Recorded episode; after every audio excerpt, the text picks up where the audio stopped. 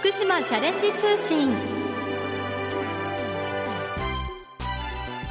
毎月最終週のこの時間は県内各地方振興局や建設事務所農林事務所からの話題などをご紹介しています。今月は福島県いわき地方振興局からの情報です。いわき市遠野地区で江戸時代から続く伝統工芸遠野和紙。地元住民などのボランティアで構成された保存会や地域おこし協力隊が中心となり遠野和紙の継承活動に取り組んでいます。そこで今日は福島県伝統的工芸品遠野和紙の継承に向けてについて伝統工芸遠野和紙構造保存会会員の伊藤博之さんいわき市遠野町地域おこし協力隊の高島翔太さん福島県いわき地方振興局主事の秋元美也さんにお話を伺います、えー、組み上げたってゆすったらば、えっと、水を落とすんですよね。遠野和紙構造保存会会員の伊藤博之さんに伺います。伊藤さんよろしくお願いいたします。よろしくお願いします。まずこの遠野地区は昔から手すき和紙作りが盛んだったようですねそうですね、えー、大体400年ぐらい前から和紙が作られていると言われてまして、えー、最盛期が明治時代だったんでしょうかね。ただ昭和に入ってから特に戦後になってどんどんその和紙作り農家が減っていったと、えー、平成22年に最後の和紙職人の方が廃業してしまいまして、まあ、遠野和紙の存亡の危機っていう状況になったんですが、まあ、それ以前からあの後継者育成の事業の振興協議会の方で進めておりまして順調に後継者が育つっていういうふうにもならなかったんですが、まあ、その後地域おこし協力隊の募集をすることになりまして和紙の仕事に携わってもらうということで今に至ってきました。今名前は遠野和紙という名前ですけれどももともとは違った名前だったんですよね。そうですね。あの県の方に伝統工芸品として登録しているんですが最初の登録ではいわき和紙という名称でした。それを昨年ですね全国的にも名が通った遠野和紙というふうに変更してほしいという願い出をしまして昨年から遠野和紙という名称になっております。この遠野和紙は原材料どんなものが使われているんですか？この遠野の地で育ちました構造、えー、それからトロロアオイという植物の根を使ってこの遠野の地で作ってるっていう、えー、大体この町内遠野町の中に13か所程度1万平米を超える面積があります。かなりの広さですよね、はい、えそういった畑を何人で作業されているんですか？保存会の会員は13人なんですが、まあ、に加えて地域おこし協力隊がその畑での構図の育成に取り組んでいるという感じですね。この遠野和紙はどういった工程で作られるんでしょうか？あの和紙を作るのは大体1年間かかるんですね。1年も？1年。はい、えー、4月ぐらいから畑に入りまして草刈りをしながら構図の枝を育成する、まあ、当然肥料をしたりとかプラスあれですねその芽かきといいまして無駄な枝が出てきますのでそういうのを切り取ってで11月に入りましたらばあの構造を刈り取りましてそこから皮をむいてですね白い皮だけを残す、はい、この白い皮を繊維にすると和紙の材料になっていきます。大変なんですね。そうですね。和紙って言いますと大きな巣を振ってる部分っていうのを思い出すと思いますけどそれはもうごく一部最後の一瞬なんですね。ほとんどは材料作りに時間を費やすという感じになります。材料を作った後はどうなるんですか？材料を作りましたらばそれを一旦煮まして煮た皮からゴミを取り去ってその後木槌を使いまして皮を叩く。その後ビーターという機械にかけまして繊維がバラバラになって和紙をすいていくことになりますこの遠野和紙を多くの方に知っていただくためにこれまでどんな活動をされてきたんでしょうか、えー、昨年から和紙好きの体験をやっていただくということをできるだけ、えー、取り組んでいこうと。合わせて和紙そのものを活用していろんな製品を作っていくと。そういうイベントにも取り組んでおります。この遠野和紙の魅力を感じていただけるイベントもあるんですか？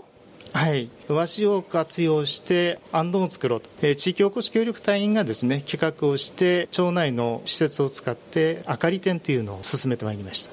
いろいろ工夫されているんですね。はいそうですね。えそしてこの和紙作りに地域おこし協力隊の方も携わっているということで、はい、えここから地域おこし協力隊の高島翔太さんにお話を伺います。よろしくお願いいたします。よろしくお願いいたします高島さんはもともとどちらご出身なんですか？私は山形県出身で直近は東京の方にいたんですけれども、まあ、地元である東北の方に近い方がいいなと思っていわきの方に来ました。またこの地域おこし協力隊になろうと思ったきっかけはどんなことからだったんでしょうか？はい、まあ、書道もやってまして、まあ、書道の文房司法と言われているように、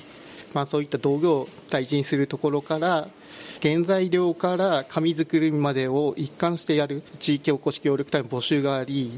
飛びついてきました。この遠野和紙作りに携わって何年目なんですか？今3年目になります。携わって3年目ということですがどうですか実際に？和紙作りは実際やってみるとものすごく繊細で難しくてですね数こなしてきてようやく少しずつ自分が作りたい紙っていうのが見えてきたかなと思っているところです。えそれでは実際に高島さんにこの紙すきを伊藤さんの説明を交えながら実演していただきましょう。えーと、まず桶の中にある水を酢に汲み上げます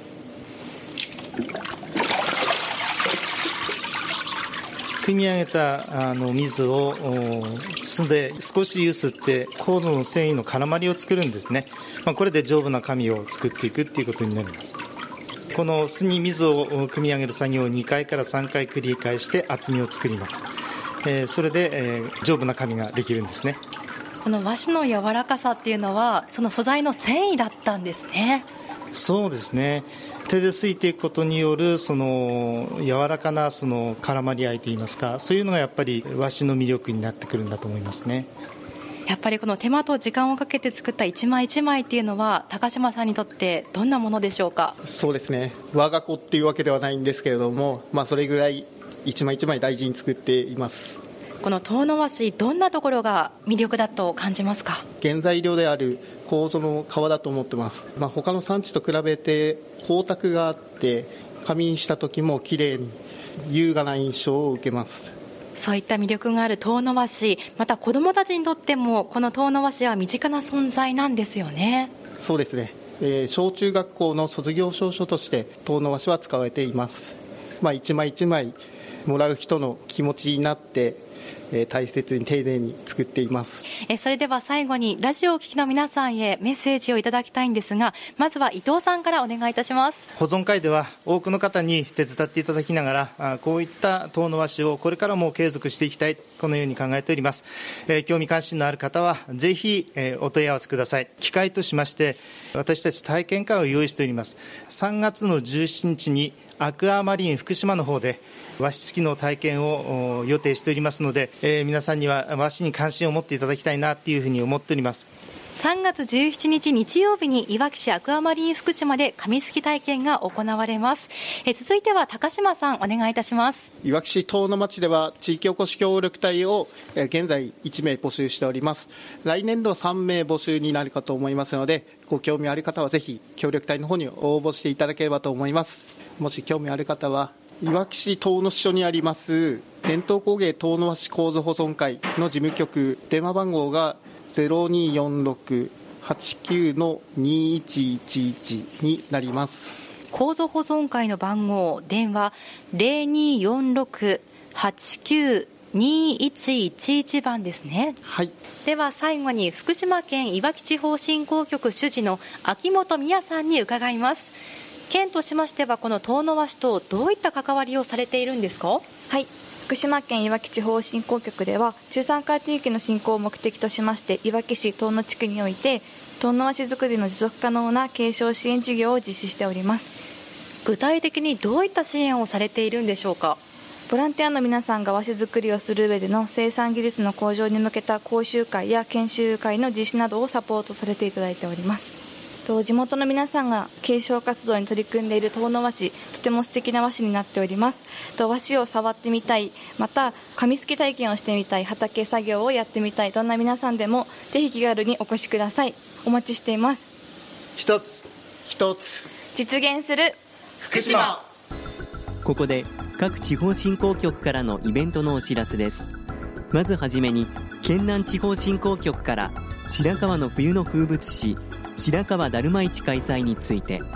およそ300年の歴史を誇る白河市の伝統行事白河だるま市が今年も開催されます。白河駅前を中心に市内およそ1.5キロの通りに白河だるまや縁起物飲食物などを販売する露店が立ち並びます。さらに今年はだるまくんぽかぽか運動会と題しだるまさんの着ぐるみを着た参加者がだるまさんが転んだや徒競走などを楽しめる運動会を開催予定です。開催期間は来月2月11日日曜日午前9時から午後6時。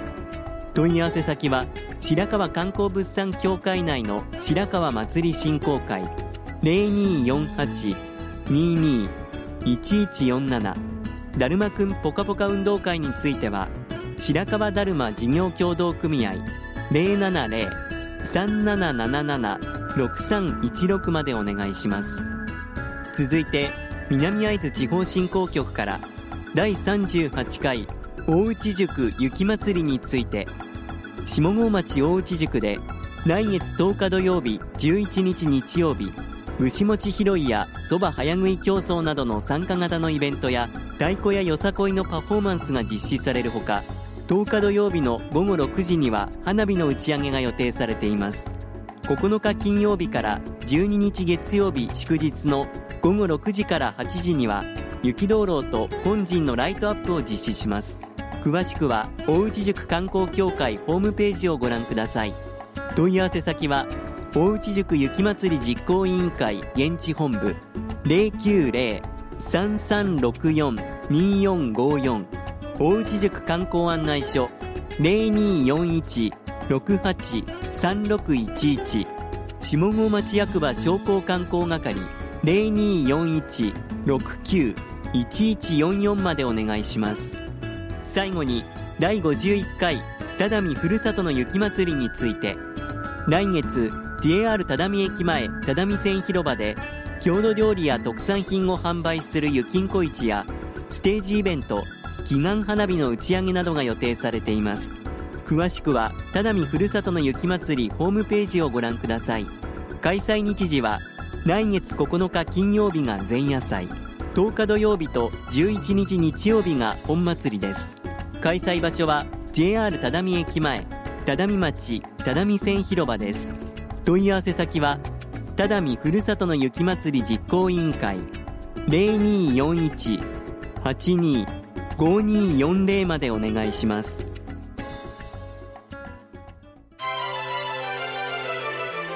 今日は福島県伝統的工芸品遠野和紙の継承に向けてについて伝統工芸遠野和紙構造保存会会員の伊藤博之さんいわき市遠野町地域おこし協力隊の高島翔太さん福島県いわき地方振興局主事の秋元美也さんにお話を伺いました。さて番組では感想を寄せくださった方先着5名様にきびたんグッズをプレゼントします。ご希望の方はハガキまたはファックスでご応募ください。宛先です。はがきは郵便番号960-8655福島市ラジオ福島。ファックスは3451まで福島チャレンジ通信の係までお寄せください。皆さんからたくさんのご応募をお待ちしております。福島チャレンジ通信。この番組は福島県がお送りしました。